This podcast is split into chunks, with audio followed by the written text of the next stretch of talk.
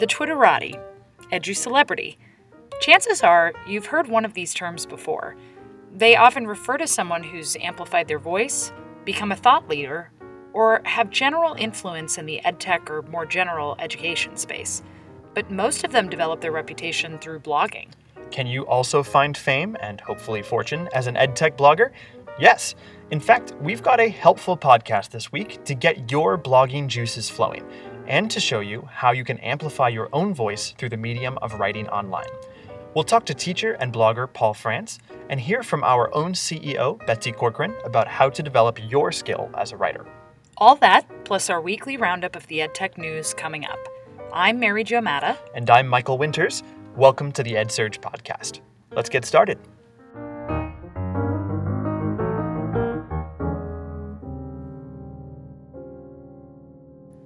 New teachers, we had a superb resource for you this week on the site. North Carolina tech facilitator Michael West brought 15 tips for how you can leverage technology to make the most out of your first year. Now, trust me, I know how stressful that first year or two can be, and oftentimes technology is the last thing you want to think about.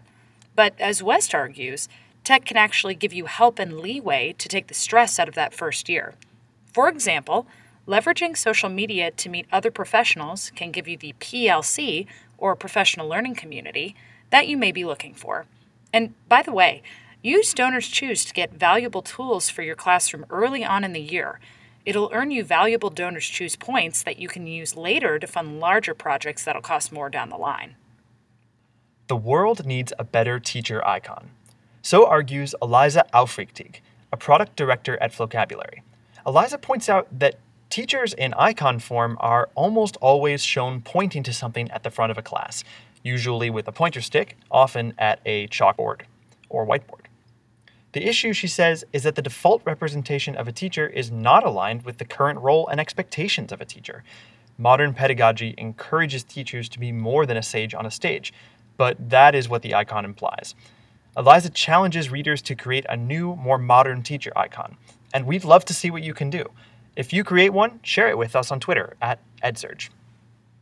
The Learning Accelerator's Kira Keene hears this from schools and administrators over and over again.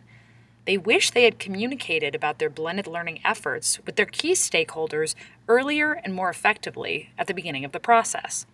So, she's providing EdSurge's audience with a step by step guide on developing a blended learning communications plan. Now, part of the problem, she says, is that the majority of mid and small scale districts manage communication tasks with the existing staff, many of whom unfortunately lack communications know how. But with the right storytelling, success metrics, and timeline, districts can overcome that. And now it's time for Kachings. San Francisco based BrightBytes raised a $33 million Series C round, led by Insight Venture Partners, with Bessemer Venture Partners, Learn Capital, and Rethink Education also participating. BrightByte's Clarity platform helps K 12 administrators and school leaders align school spending with learning outcomes and allocate money more effectively. Montessorium has raised a $1 million round from the Blue Stream Capital Appreciation Fund. The Sioux Falls, North Dakota based company creates educational apps based on the Montessori learning philosophy. These apps cover a range of skills. And nonprofit Learning Accelerator has received a $500,000 two year grant from the Carnegie Corporation to support blended learning activities.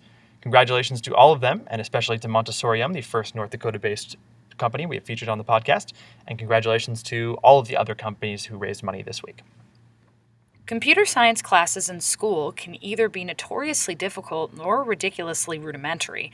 Think making PowerPoint slides.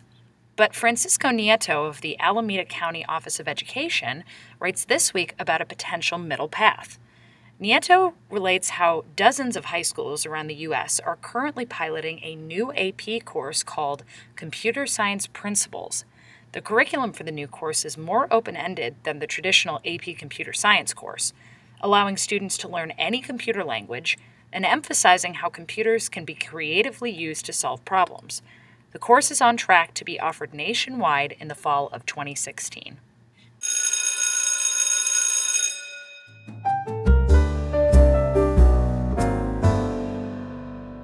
For today's deep dive, we're going to take a look at the world of teacher blogging. It seems like teacher blogs are everywhere these days. But why? Why are they valuable for teachers? What is it like to write one, and where do you start? To help answer those questions, we talked to Paul France, a teacher, blogger, and EdSurge contributor whose blog, Inspire Ed, has been running for a few years now. So my name is Paul France. Um, I uh, I work for AltSchool in San Francisco. Um, this past year, I was a second through fifth grade uh, upper elementary teacher in a mixed age mixed age classroom. Um, before that, I was a fourth and fifth grade teacher in the suburbs of Chicago. And um, this coming year, I'm actually doing a lot of curriculum development for AltSchool. I'm going to be in the classrooms here and there, but I'm actually not going to have my own classroom. Um, and then on the side, I um, I write freelance on my own blog, and then uh, also for other other publications such as EdSurge, uh, HuffPo, uh, um, and then some other some other smaller ones as well. I'm curious, when and why did you actually start blogging? Um, so I started blogging two and a half years ago now, um, and it was when I was still in you know in Chicago in public school. I think you know it, it was a couple of reasons. I found that when I was reflecting on what I was doing in the classroom, my best mode of communication, not only to myself but to others, was was through writing. It's just it's my thoughts are more organized when I write them, and I, I really don't know why. Um, and so it was it ended up being this really great way for me to kind of reflect on what I was doing, but then also share it with other people. Um, and then you know I, I, I would really one of the things I really like to do is work is work with teachers. Um, and at that point, I'd only been teaching for about two and a half years, three years. I kind of wanted a uh, a way to help other teachers and make my voice heard. From there, it kind of spiraled because then I got Twitter, and then I got um, you know just into talking with people more casually via email and stuff. Um, but the, I guess the, the the the real original reason was more so to you know kind of be able to reflect and then make my voice heard. So when you're talking about making your voice heard, Paul, what how would you describe your voice as a teacher or your voice on the blog? Well, I think I think the thing is that um, all teachers have very strong voices and don't always realize how easy it is to get to get their voices out there. So you know, my my my voice when I started the blog was you know I'm a public school teacher and I want to show people that you can be in public school and you can be in those constraints and still do some really cool things with your kids. And I think that was that was my um, original intent then. And and I find that when I look at my blog over the past year, year and a half, that um, I can actually see my own development as a teacher. Hmm. Um, and I think there's a like really immense power there that by putting yourself out there, by putting by putting your thoughts online, it, it's you know it's a very vulnerable thing to do. Um, and I think it shows that not only am I trying to you know, teach my students to be a thinker and a problem solver, but I'm also living it. You know, I'm showing that I'm being a thinker and a problem solver too, and I'm asking questions and I'm putting my thoughts out there so people will push back on them. And um, and it's I don't know. So it's it's, at this point, I feel like that has been the the power of my voice. Not even necessarily that it's that it's my ideas or my voice, but that I'm putting them out there for people to push back on, and then it it only opens it only opens the gates for more interaction with other educators and it, it sort of begs the question of is teacher blogging um, better serving the audience that reads it or is it more important for the teacher who's actually writing it i mean i don't i don't think one is better than the other um, i think that you, you just need both parts. You need someone to put an idea out there, and you need people to mold it. Um, I'm curious, Paul. Just a quick question: Is there a is there a particular blog post that's been most memorable for you that you've done? Um, the one that comes to mind first is the one, um, the one that the first one I wrote on Huffington Post, which is coming out to the classroom. Um, it's the most memorable because it's the most personal. And it's it's just about it's about you know being a gay teacher, um, and I think that one, and I think I find that that the, the most the most memorable and the most um, far-reaching posts are the ones that are the most authentic. For a while, I when I was writing, I, I would kind of get angry when I wrote, and it was almost like um, I would really disagree with something, and I want to make it known that I really disagree with it. So I'd use my blog as kind of a forum for that. And then I started to realize that like what people want, what people want to read about, is they want to read about success and they want to read about um, personal growth. And and the ones that I found that people have connected to most, and the ones that I remember, are the ones where I really learned something about myself, um, or I really learned something about the condition of being a child you know, um, I wrote one that was it was about perception and how powerful empathy is with kids and how it can be taught at a young age and um, and I wrote about it and it ended up being like a one of my one of my more successful posts that got a lot of reads and comments and that sort of thing. Um, and I think it was because people could connect with it in a way. I think I think people saw something something remarkable you know, in kids. And it was this really positive message about, you know, you can turn conflict into a really great teachable moment and a really great lesson. And most of those really successful posts are about, you know, human connection or about about something universal that we all share. Well, so okay, so I'm sure what's going to happen is that as people are listening to this, they think to themselves, "Now this is something I could do. I'm interested in starting to blog. Kind of don't know where to start."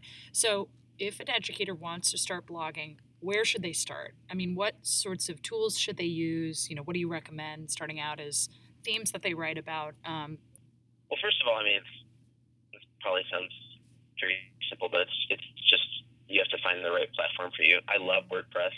I think it's really easy to use, um, but it also has like has a lot of features. So I think you want something that's kind of in your your zone of proximal development, if you will, and um, WordPress really offers that because you can make it as simple as you want to make it. And I think at first, you know, you should be focusing on the content. So you should be finding a blog blogging platform that allows you to just focus on your content. So I think that's that's kind of the first step. Um, I think the second piece of it when you're starting is is you have to just do it. You have to just put yourself out there and do it. You know, it's like you just have to you just have to start writing. I think people too worry that like they're like, well, what's my focus? What I know I was worried about that. Well, I started to see my blog as kind of like siphoning off this one piece of my personality, which was which was being a teacher.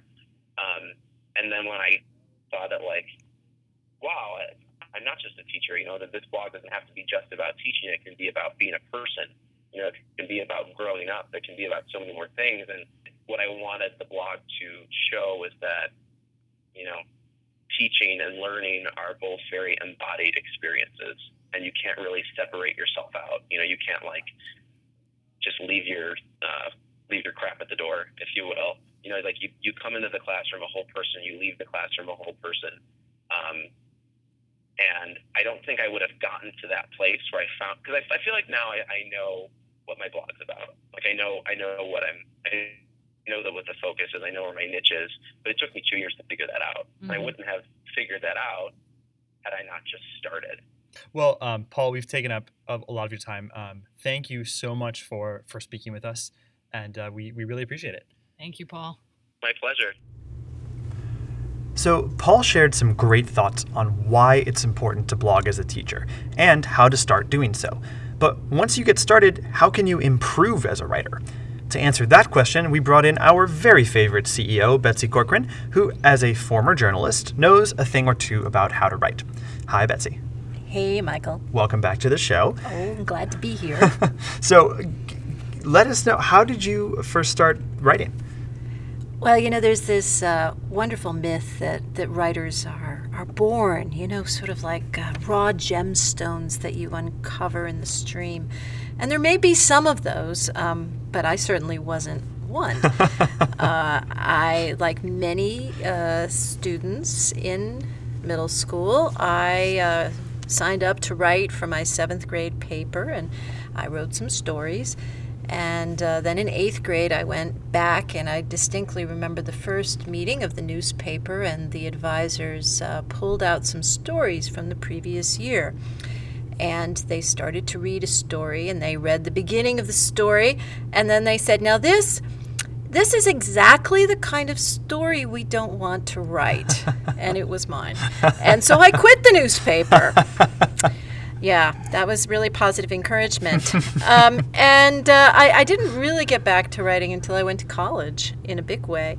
And there I did write for the school newspaper, and probably the most, there were a couple of really memorable moments, and all of them had to do with going someplace to have an experience, to try to see the world through someone else's eyes. And, um, and then I had an opportunity to work with great writers. So uh, I guess I was I spent a little time thinking about what are the things that we do to become great writers or become good writers, and there are a couple. Um, the first is to read good stuff. That anytime I've gotten stuck on a story uh, and really had a hard time knowing where to take this tale, I've picked up a book that I love, where the writing is great and I've gotten carried away by that person's ability to tell a story. And that's been really inspirational. Are there particular writers that you think are that you turn to for inspiration in this sense?